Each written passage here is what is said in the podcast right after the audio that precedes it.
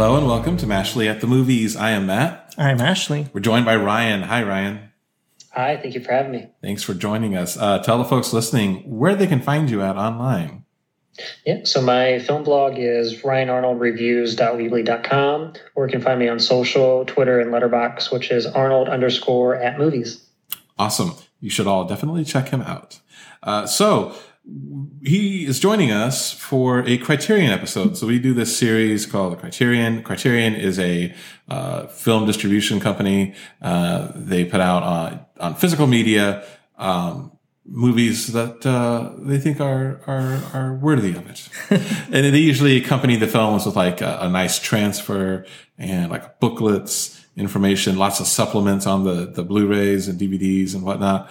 Uh, they also have a streaming channel. So yeah, uh, they're they're a good company, and so yeah, we talk about movies that are available through them. And uh, today's movie is one that we decided to watch because of Ryan. Uh, I've heard Ryan talk about this. um, it's a film by Ingmar Bergman. It's called Persona, and uh, Ryan's going to tell us about it. Be happy to. Um, I'll do my best. Uh, so this is a Ingmar Bergman um, film. Came out in 1966. Um, so the storyline, which I'll go off of this synopsis, is it's a, a young nurse named Alma. Um, she's put in charge of a woman named Elizabeth Vogler. Uh, Elizabeth is an actress who is seemingly healthy in all respects, but will not talk.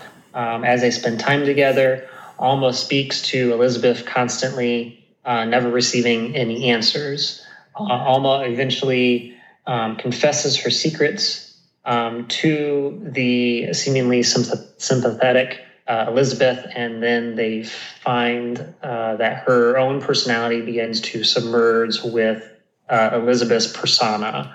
Um, if that makes any sense there, they kind of begin to meld um, together. Um, so that's kind of um, a very small portion of Persona in a nutshell. There's a lot to it. It's very um, uh, dense as a film, um, structurally and um, thematically. Uh, it's a psychological horror. it has a lot to do. It, it analyzes itself. it has a lot of different interpretations. There's a lot of debates. I fully can't say all the things that this movie um, is dead set on what it's trying to tell because um, every time that I watch it, I feel like I get something new out of it. Um, and it just is a film that is always um, telling a different story. Um, and it has a lot to do with duality, insanity, personal identity, sexuality, um, motherhood. It has just a variety uh, storytelling um, aspects to it. It's a hard film to watch. It's not something that I necessarily say, you know, jump jump right into if you if you've never seen a Bergman movie, because um, it might really throw you off. Um, Bergman is a very good director. He did The Seventh Seal, um, Wild Strawberries, um, Scenes from a Marriage, uh, Fanny and Alexander. he's one of our greatest filmmakers to ever live. He is also a very depressing director. Um, he makes a lot of very sad, hard movies, um, but I really appreciate him for that because he really uh, deals with a lot to do with us as a society and humanity and death. Um, so he shows a lot of uh, flaws and complexities um, in the human condition, and so that's something to really appreciate about him. Um, so uh, I definitely say if you've seen some of Bergman's work and you were interested, watch Persona. If you haven't um, seen any of his work, maybe start with something a little bit more laxed, like Seventh Seal. Um, that's a very good movie. I really like it. It's one of my favorites, um, but it's not as heavy as uh, Persona. Well, I haven't seen a, a, Bergman film until this one, so this was my this was my starting point. Um, and I, and, and, I did sit down to watch this with some apprehension because I, I, expected it to be um, strange and challenging, and and I wasn't disappointed there.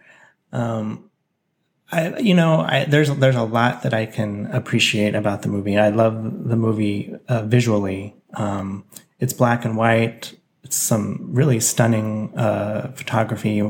As I'm thinking back on the movie, what I think about are uh, faces. Right, the camera spends so much time on the faces of these two women, and sometimes they're even kind of merge together, and sometimes they're side by side, and sometimes one is in front of the other, and so it's just a, a lot of faces, and um, it's just it's shot and composed uh, beautifully.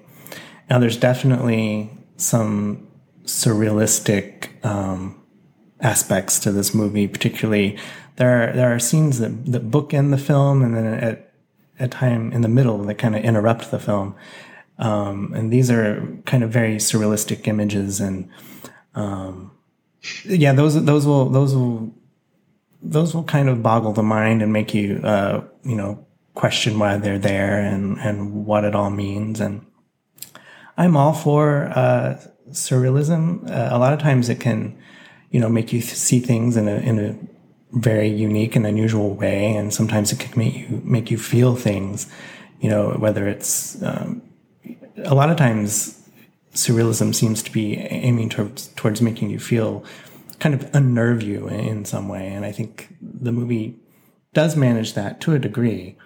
Um, I think my my entry point into cinematic surrealism is probably uh, David Lynch, and he uses it in a in a he when when he uses it, it, it is very much to unnerve you, and I think um, this movie. I, I, react strongly to that, and sometimes in his films, I there's he's he's able to do it, and and I even feel a sadness. Um, I don't feel I didn't feel that much with this movie. Um, for the most part, I felt like the surrealistic elements, at least in this first viewing, were kind of distracting and and yeah, just left me kind of confused. Uh, but I, I, did react to the, kind of the more straightforward story, which is the these you know these two women and uh, this odd relationship that they form and that kind of falls apart. And there is a very deep sadness to that story, and um, I definitely felt that. Um, there's a couple of times in the movie where it focuses on a still image or images of kind of a horrific event. Like there, you, at one point, um, the I think that's the Liv Ullmann character. She she watches a TV news report about Vietnam and she sees a man burning alive. And then at another point, um, she's looking at a photo of, uh, I think it's a Jewish family, particularly a Jewish boy who's being, um, you know, taken away from his home by the Nazis. Uh, those are very disturbing images, and I like the way that it it focused on those, and it kind of I don't know, I don't know. The whole movie kind of has this sad, depressive feel to it. Um, so, you know, I feel like this is a movie that you have to see more than once. And um, I, I've only seen it the once, but those are my initial impressions. Yeah. So, uh, this is, I think, also my first Ingmar Bergman movie. So I know last year, Ryan, um, the four of us, Ashley and I, and you and, and uh, Glennis, went mm-hmm. to see Bergman Island together, which is a yeah. new, a newer movie about people who vacation on the island that I guess Ingmar Bergman lived on uh, mm-hmm. he was alive. Anyway, um, that's a good movie in case anyone wants to see it. This is interesting. I admired this movie in a way. I don't know if I really warmed to it. Um, I also think it might be good to see maybe more than once. Um, it's got really interesting cinematography and direction. Um, you know, it's weird. So the the it starts off really kind of weirdly uh, with like some like odd film effects, like the film is breaking. You know, that's a little lost.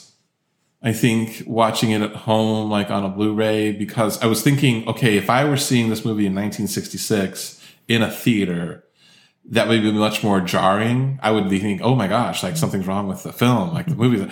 But now that I'm watching it, you know, you know, almost 60 years later, it's like, oh, okay, so this is a little bit of a directorial flourish that he's throwing in here for whatever reason. Uh, mm-hmm. So it kind of hits a little differently. Um, the whole the whole driving force of this supposed like persona, this melding of the two women, didn't work for me. Um, I felt like it was something the movie was telling me was happening. Like these two women, yo, they're kind of becoming the same person. And I was like, I'm not really, I'm not really getting that. I know you're telling me that's happening and you can flash pictures of them with their faces melded all you want. I wasn't really picking up on them becoming like the same person. I mean, they look, they make a big point too about talking how they look similar um, or they look the same where I'm like, oh, they look kind of alike, kind of, but not completely. Um, and they seem very different. I mean, uh, the Alma character, the nurse, is very talkative, like you mentioned earlier, uh, Ryan. I mean, she does all the talking, and then uh, Elizabeth listens. Mm-hmm. And I do think that there's probably something going on there where they're supposed to be like, I, don't know, I, I, I don't know if I'm smart enough to understand what's going on there. Um, so yeah, but that said, that all that said, I like the performances in here. Um, um, Bibi Andersson as Alma is great. Um, and then Liv Ullmann as Elizabeth is also good. She has to turn in a performance which is pretty much primarily mute, except for one utterance that she gives uh, in the film, and that's difficult to do. And Liv Ullmann, I was reading afterward, is apparently was a muse of of uh, Ingmar Bergman. Um, they they were a couple for five years. She bore one of his children. Um, she was in, I think, 10 of his movies I read. Hmm. Um, so yeah, he, she was quite, quite his muse, um, for a long time. Uh, I'll be honest with you. The, something that, I, I don't know if this is fair or not, but something that made me a little cringy about it, uh, was knowing that this was not only directed by a man, but written by a man, namely Ingmar Bergman because this, this movie seems on the surface so feminine. And I say that in a good way. I mean, it's the, the, uh, there's only, there's four characters in this. I say, I take that back. There's five. We see five actors in it. Um, but really it's a two woman play. Mm-hmm. And of those five actors, three of them are women, but it's a two woman play basically. And I mean, there's a scene where the Alma character talks about which pretty much is the happiest moment of her life, just based upon what she relays to us or to to Elizabeth, where she's lying on a beach and basically ends up becoming a sexual encounter she has on a beach with two boys. I'm guessing they're young men, not just boys, but um, I don't know. And and how that goes down. And it's so um, direct and it's so um, descriptive and it's you are watching this and you are mesmerized. I mean, I will say the writing in this and the way that it's the acting is is done. I mean, it's, the movie is very mesmerizing in parts.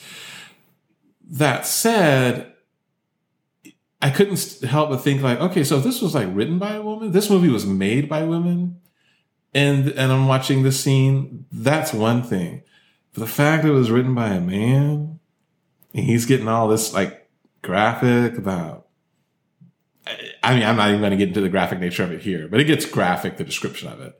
It's like, oh, so it's just like, it's almost to me, we feel like it's kind of scuzzy. Like this is a man's fantasy of what happens when two women are on a beach lying naked there together and a couple of young guys come up and, you know, uh, there's also quite obvious overtones of some mild lesbianism here, mm-hmm. which again, you know, I mean, straight men loved. I mean, I, have been around straight men long enough to know they, for a reason, they get kind of, I don't know, they seem to think about women being with other women as a thing. Uh, and so I don't know. I was just watching this like, yeah, some dude wrote this, you know, and it, it just hit a little differently for me knowing that as opposed to if this had been like written and directed by like women. Uh, but that said, there was a part of this movie. There's parts of this movie I, I don't understand what's going on. uh, I mean, I even read Roger Ebert's write up for it uh, after we watched it, and he was like, you know, well, really, it's pretty straightforward if you think about it. And I'm like, uh, is it? Okay. Um, but there's a stretch of this movie that I thought was fairly straightforward, and I was really that was when I was most into its groove.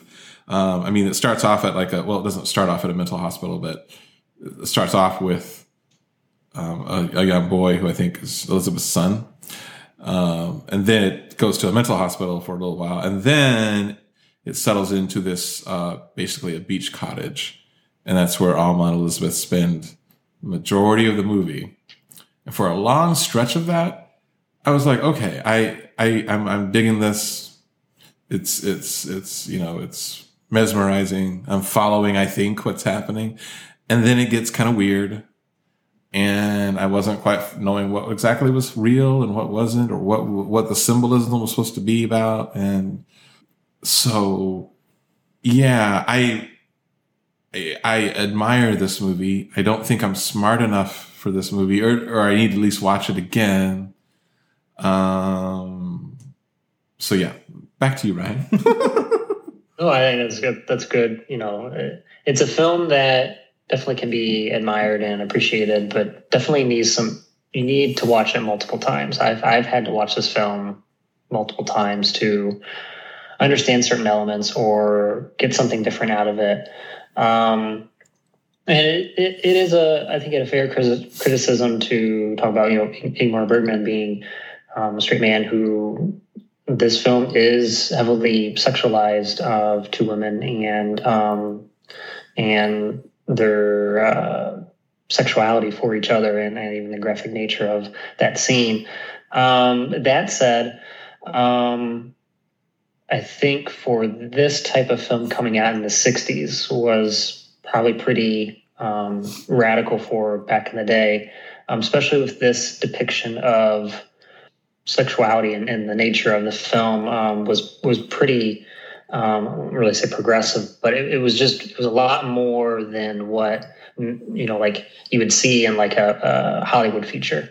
Um, it, it, was, I mean, it's a Swedish film, and he kind of went all out in it. Um, especially that that one scene um, where Alma is, is describing her her encounter, and it doesn't it, it the fact that that scene just shows pretty much just a shot of her sitting. I think she was on a chair um, and just describing it, but it's just so graphic in nature that you can just visualize everything um, without even seeing it.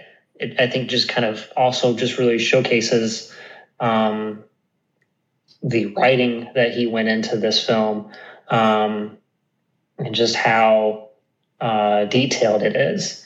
Um, it's just it's pretty uh, to me was it is mesmerizing in a sense. Um, there are a lot of effects, I think, that he throws in there, especially in the beginning, um, that are just more experimental. I'm not sure if they really have much of a um, deepening to the story. Certain parts I think do, but some I think he just put in there just to kind of um, possibly kind of. Uh, disarm you and kind of be a little bit more jarring. Um, there's a lot of surreal surrealist elements to it. I know many people like David Lynch have um, looked to his films as inspiration for their kind of movies that they do. And um, to me, this movie really kind of visualized and uh, just kind of showcased a lot of different elements. Um, David Lynch's Eraserhead's a good example of something that um, there's a lot of depth to that film and not always something I can really explain um, in certain areas of it. It's just, um, but just the visually of that that film, what it's just conveying on the screen is just pretty phenomenal. What what I was seeing, and so uh, it's like two different stories. There's there's like the uh, the narrative story that that um, Persona tells, but there's also just the visual side um, that he uses with um, throughout the film. That's experimental, but it's also just striking, and in cinematography, it's just pretty pretty phenomenal. Um, so yeah, it's it's definitely a movie that needs to be watched and consumed and digested and, and talked about and, and kind of thought about because it, it's it's a lot to take in. yeah, I know this film and just Bergman in general is uh, very influential on other directors, and you know I mentioned uh, David Lynch, and I should have I should have mentioned that I think I could see the influence of this type of surrealistic imagery on the work of, of David Lynch. Um, just the rhythm of it and how it's used. It it that opening in particular felt very Lynch Lynch like. Um, but I thought of I was put in the mind of other movies too as I watched this. Um, we've you know we've talked about that monologue that Alma gives where she's describing that that incident and it's so evocative and you can see it all in your head and I I thought of another movie that we watched uh, and talked to you about Ryan um, My Dinner with Andre where mm-hmm. that whole movie is just a guy talking and painting these evocative images and I actually thought about that as we were watching it last night. Um, another movie I thought of was uh, Three Women, the Altman film, which is one of my favorite films. And it's called Three Women, but it really focuses primarily on two women played by Shelley Duvall and um, Sissy Spacek. And their personas, it's not a merging of personalities, but it's a switching of personalities. But I definitely felt the influence of this film on, on that. Um, so yeah, I, am glad I saw it. It's definitely um, one to make you think and um, one to revisit, I think. I'm glad you mentioned uh, My Dinner with Andre. I was just sitting here thinking about, you know, yeah, the first time you were on our show, Ryan, you, we talked about My Dinner with Andre. That was a, a, yeah. another one of your selections. And mm-hmm. this is very similar to that. I mean, it's also very dissimilar, but it's similar to that in that, you know, it's, these are movies uh, that are kind of stripped down a bit uh, mm-hmm. and are about just people talking, right? Yeah. Um, and almost having like kind of monologues. And that is so, you know, you wouldn't want necessarily every movie to be like that, you know, uh, but it is so refreshing to watch movies like that because mm-hmm. so much of today's movies are loud and fast paced and full of stuff that, you know, granted are what kind of movies are about. I mean, they're about scores and, um, special effects and, you know, quick edits and stuff. And, and that serves a purpose, right? But it's also nice to get a refreshing stop, uh, a pit stop and, and, and just watch a movie that is, um, you know, uh, cinema has many different facets to it. And then this is one of them where you, you can appreciate, um, a well written script and a well directed movie that is a lot of characters just kind of conversing um, and so this certainly certainly falls into that. Um, I have a love for um, movies where they just talk, and I, I, I, think you guys have come to realize that with my selections of films that I usually tend to uh, pick. Uh, there's just something fascinating about just just uh, a couple people talking or two people just talking back and forth, and just um, it just conveys a sense of uh, the human condition and just us in society as human beings. Uh, it, is just you can get a lot out of it. Can get a really good character study of who that person is or what they're trying to tell in this world. Um, Miter Andres is a good example of that. Um, you know, you have somebody that's big, big and bombastic, bombastic like um, Andre, and then you have somebody like Wally that's just wanting to be to himself and just drink his cold cup of coffee.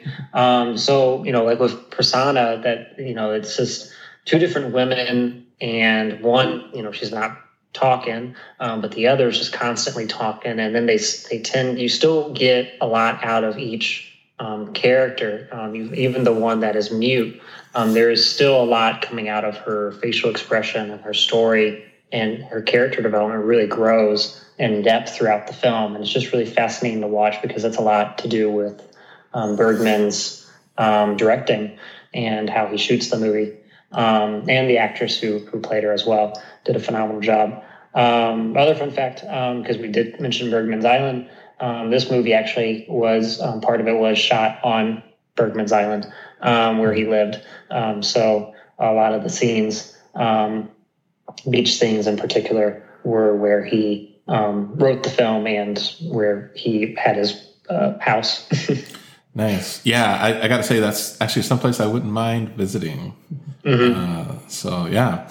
Um, I also think this movie looks great. I mean, uh, our, the transfer they have on the Criterion uh, Blu-ray is is quite stunning in its black and white uh, imagery. Mm-hmm. It's very crisp, um, and yeah. So Ryan, dare I ask, what would you give this out of ten? okay, so to me, this is, I, have come to the point to give this movie a 10. When I first watched it, um, I, I wasn't anywhere near that. It took me a while. It's because it's a movie I've watched over time and I've grown to really love and appreciate it and appreciate for what it is and how uh, cinematic uh, it was for its time and how it's grown as to be, you know, classic film in cinema history. So it, it does get a 10 for me. That's awesome. Yeah. Um, I give it a 7.1. Ashley? Um, I give it an 8. Okay. So our score then is an 8.4, and that is uh, Persona, which uh, is definitely available through Criterion, but you can probably also find it, I'm sure, elsewhere too. It's streaming on HBO Max. So anybody that doesn't own it on Criterion or Blu ray, you can also find it streaming right now on HBO Max. Awesome. Ryan, thanks for joining us. Thank you guys for having me. Thank you all for listening. Thank you.